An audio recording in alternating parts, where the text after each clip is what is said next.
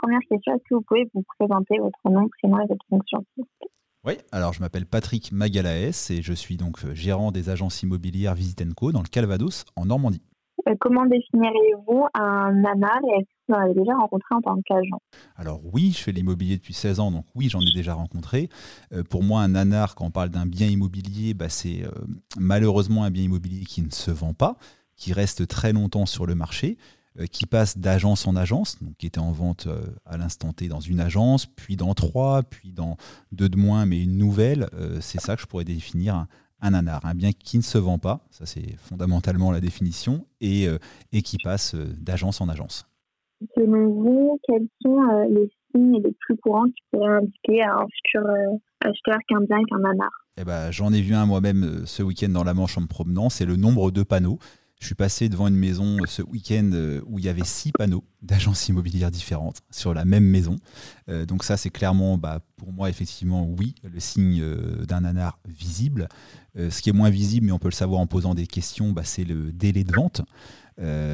alors, on sort d'une période d'euphorie immobilière où, au-delà de trois mois, on trouvait ça pas normal. Bon, maintenant, on va revenir à des délais un peu plus longs, mais on va dire qu'un bien immobilier qui ne se vend pas depuis plus de six mois, plus d'un an, bah, ça cache forcément une information qui peut euh, le définir comme un nanar ou aussi un bien qui a été euh, visité beaucoup de fois. Quand nous, agents immobiliers, on rencontre un, propriétaire d'un bien qui était déjà en vente et qu'on lui demande s'il a déjà eu des visites, si on nous répond oui, oui une cinquantaine, bah, c'est à nouveau un nanar. Selon vous, lors de la première visite, comment on pourrait repérer des potentiels problèmes sur, sur un bien? Comment, comment les repérer facilement et rapidement? Eh ben, la première visite, effectivement, que ce soit celle d'un agent immobilier ou celle d'un acheteur qui va visiter une maison pour la première fois, elle est importante. Il faut être attentiste, euh, surtout dans le cadre justement d'un bien hors copropriété. Un appartement, c'est un peu différent, mais une maison, en général, il y a des extérieurs, il y a une façade qui est importante parce qu'elle n'est pas mutualisée dans la copropriété, il y a des dépendances, etc. Donc faire un tour euh, en regardant, en scrutant avec précision bah, justement déjà les éléments de façade, voir si on n'a pas des fissures, petites ou grandes, mais en tout cas si on n'a pas des fissures. Et selon leur taille, leur importance, les conclusions seraient différentes. Mais chercher euh, l'absence ou pas de fissures sur une façade. Euh, s'il y a des caves, regardez également si les murs des caves ou des sous-sols semblent sains. Est-ce qu'on n'a pas des, traces d'humidité temporaire? Parce qu'on peut visiter un sous-sol l'été qui est complètement sec, mm. mais on voit des traces sur les murs qui montrent que l'hiver, c'est peut-être pas forcément le cas. Point important également, on doit forcément, en tant qu'agent immobilier ou un, acheteur qui veut se positionner sur une maison, tout visiter et notamment les combles. Ça, c'est très important parce que ça peut cacher euh, tout un tas de choses, volontairement ou involontairement, mais c'est important. Et il y a une notion aussi qui est un peu plus récente, qui est pour moi liée un peu au, risque naturel avec des périodes de, sécheresse successives. Euh, moi, agent immobilier, avant d'aller estimer un bien, je consulte euh, les cartes des risques naturels qui sont gratuites et accessibles à tout le monde sur Internet, même un particulier peut les voir. Et si je vois des cartes euh, de zones de gonflement, retrait d'argile, d'inondation et ainsi de suite, bah, je, suis attend, je fais gaffe aux questions que je pose aux propriétaires que je rencontre. Parler de risques naturels, on parle aussi beaucoup d'emplacement. Est-ce que vous pouvez nous expliquer pourquoi choisir le bon emplacement est si important pour éviter un mauvais investissement?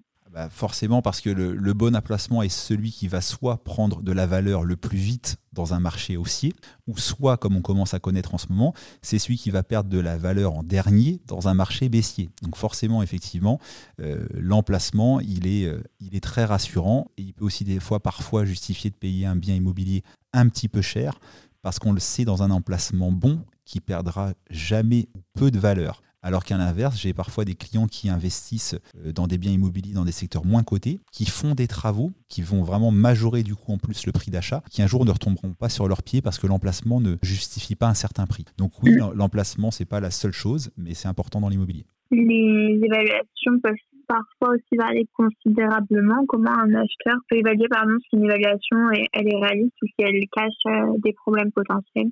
Alors, il y a deux types d'acheteurs qu'on rencontre nous. Il y a l'acheteur qui est expérimenté, qui recherche depuis plusieurs mois, qui a déjà fait plusieurs visites. Et cet acheteur-là, même mmh. s'il n'est pas agent immobilier, il a une connaissance du marché et il arrive à, placer le curseur de voir si le prix est cohérent à quelques pourcents ou déconnant. Le problème, il peut se poser pour les acheteurs qui sont soit non expérimentés ou soit les gens qui viennent euh, d'une autre région. Et on a par exemple dans ma région en Normandie le cas classique des régions venant des personnes venant de la région parisienne euh, qui ont des forts pouvoirs d'achat, de par des salaires importants ou par des reventes immobilières euh, à prix fort. Et chez nous, bah, évidemment, les prix sont bien plus faibles. Et donc du coup, effectivement, euh, il faut bah, bien évidemment comparer, poser des questions sur le délai de mise en vente, etc. Et par exemple, un bien qui serait affiché, on en revient toujours au même, depuis plusieurs mois à un certain prix et qui ne s'est pas vendu, veut dire que ce prix n'est pas bon. C'est un vrai indicateur de vérification du prix pour, euh, pour l'acheteur qui visite. Comment éviter euh, tout ce qui est vite caché? Alors, côté acheteur ou côté agent immobilier? Côté acheteur. Eh ben, côté acheteur, encore une fois, euh, poser les questions que, que, nous, on va poser, ne pas avoir peur de les poser et pourquoi pas les écrire. Moi, par exemple, en tant qu'agent immobilier, je, je, fais depuis quelques années remplir un, un, document écrit à mon vendeur qui est un, un questionnaire et qui, notamment dans son dernier paragraphe, demande au vendeur de déclarer tout élément connu de lui seul et non visible par moi ou par l'acheteur. Et bah demain, si j'étais un particulier qui cherchait une maison et qu'il a trouvé de particulier à particulier, je ferai la même chose. Euh, j'enverrai un mail pour laisser une trace écrite au monsieur ou au couple qui attend de me vendre sa maison en me demandant s'il a des choses à me signaler, à me déclarer sur son bien immobilier qui n'était pas visible lors de la visite par exemple des inondations récurrentes d'un sous-sol, par exemple un litige avec un voisin un tiers. Et le fait de poser la question par écrit, un simple mail peut suffire, et d'obtenir une réponse du vendeur, soit bah, qui déclare quelque chose ou qui dit non, il n'y a rien de particulier, et eh bah, ça sera une vraie base juridique derrière en cas de fausse déclaration. Donc euh, je, conseillerais à un acheteur d'avoir un petit écrit avec son vendeur, lui rappelant que s'il y a quelque chose à signaler, il faut qu'il le fasse. Quelque chose de non visible. D'accord, c'est euh, quelque chose euh, que vous faites vous euh, de, votre volonté, mais ce n'est pas quelque chose qui est obligatoire pour tous les agents immobiliers. Exactement, très peu le font. Euh, les notaires le font de plus en plus pour l'acte de vente, sans que ce soit non plus mmh. obligatoire. Euh, mais pour moi, c'est trop tard, parce que si on fait déclarer quelque chose à un vendeur au moment de l'acte, il y a déjà eu un compromis où, dans lequel on a, on a un mauvais consentement de l'acheteur. Donc moi, je, l'impose à, mes vendeurs. À chaque signature d'un mandat, mandat de vente, je leur remets ce document et je ne rédige pas un compromis sans que ce document-là ait été complété par écrit par le vendeur. Je rappelle vraiment par écrit au vendeur que si euh, qu'il faut qu'il dise quelque chose et que s'il a menti, bah, il y aura derrière des conséquences. Comment les euh, tendances du marché immobilier local peuvent-elles influencer la qualité d'un investissement immobilier? Eh bah, dans les deux sens, ça peut effectivement avoir des, choses. Par exemple, les projets euh, proches. Dans, ma ville, en ce moment, on a une, refonte du projet du tram. Et donc, dans certains quartiers qui n'avaient pas le tram, on va l'avoir et donc ça va avoir une influence euh, sur le marché immobilier des prochaines années. Ça commence déjà à l'avoir.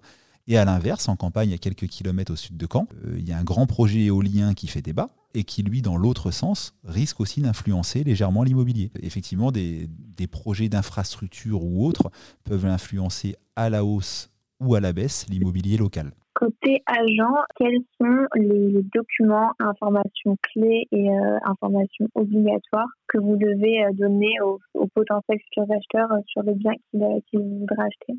Alors, bah, si on commence par les informations obligatoires, même si malheureusement des fois ça fait défaut, ça va être tout ce qui va être diagnostic immobilier, qui pour moi devraient et sont chez moi accessibles dès l'annonce immobilière, l'intégralité des diagnostics, les documents liés justement au risque naturel, géorisque, etc. Avec d'ailleurs une nouvelle obligation depuis le 1er janvier de cette année euh, sur les sites internet, etc. Tout le volet copropriété, où on doit remettre à, l'acheteur dès la première visite euh, copie des trois derniers procès-verbaux d'assemblée, copie du dernier décompte de charges, donc tout un tas de documents concernant la, copropriété. Donc ça c'est le ça c'est le minimum syndical et même on va dire le minimum légal. Et moi j'aime aller plus loin en, en donnant des informations fiables sur euh, copie recto verso de la taxe foncière pour en connaître précisément le montant, fourniture du plan local d'urbanisme à tous les visiteurs de maison pour qu'ils sachent dans quelle zone ils achètent un bien, voir s'ils vont ou pas avoir des possibilités derrière euh, d'extension ou pas, ou au contraire, est-ce que euh, dans le joli champ en face qui donne une belle vue aujourd'hui, est-ce que c'est un champ qui est réellement un champ et qui est en zone agricole et qui le restera sur une longue période, ou qui risque pas de devenir construit s'il est dans une zone AU, etc. Donc je, pense qu'on devrait donner des documents d'urbanisme aux acheteurs, et, moi je le fais, et aussi bah, tout ce qui concerne euh, des travaux récents, donc euh, déclaration d'urbanisme, euh, facture de travaux pour les garanties, etc. etc.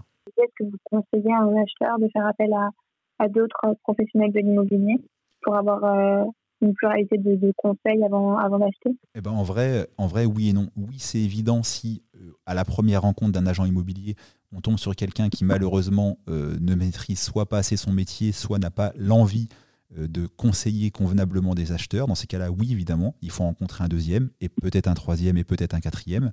Et à l'inverse, si on tombe bah, sur quelqu'un qui connaît son métier quand on est passionné, bah, il est censé euh, s'asseoir autour d'une table et prendre déjà une demi-heure, une heure avant de parler d'un bien immobilier concret euh, pour expliquer, par exemple, à un jeune couple dont c'est le premier achat, comment fonctionne une visite, comment va fonctionner une éventuelle offre, quels sont les tenants et les aboutissants euh, d'un compromis, qu'est-ce qu'une condition suspensive.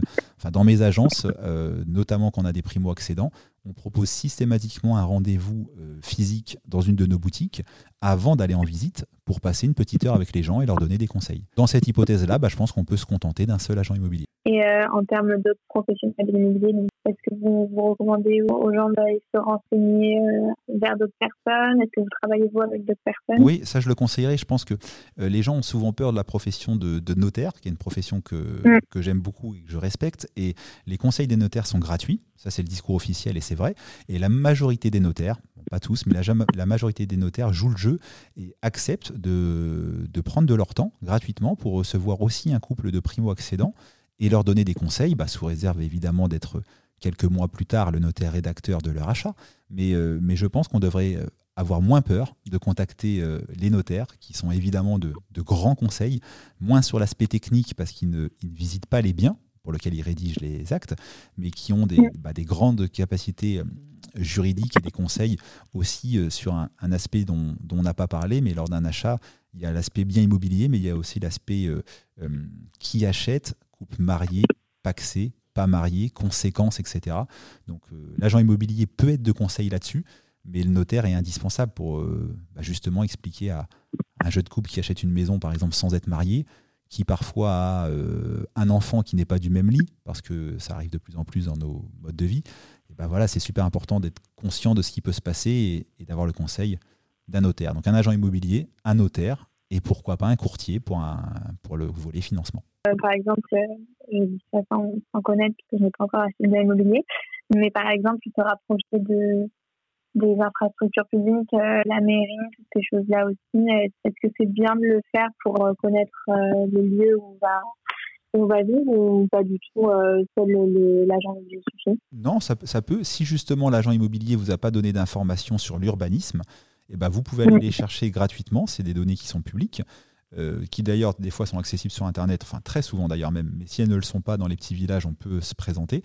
effectivement, bah, rien ne vaut la discussion avec de l'humain, et effectivement, on peut, dans, dans le cas que vous citez, en se présentant en mairie, euh, être informé d'un projet de construction d'une école ou, je ne sais quoi euh, que l'agent immobilier n'a pas dit, soit parce qu'il ne le sait pas, c'est pas bien, mais ça peut arriver, ou soit parce qu'il ne l'a pas dit volontairement. Mais oui, c'est forcément une, très bonne idée. Vous, euh, si je vous repose la question, euh, comment reconnaître un nanar, le premier conseil qui vous viendra à l'esprit et, le principal conseil, ça serait, ça serait quoi pour vous si vous deviez résumer un seul conseil euh? Le délai de mise en vente, vraiment important.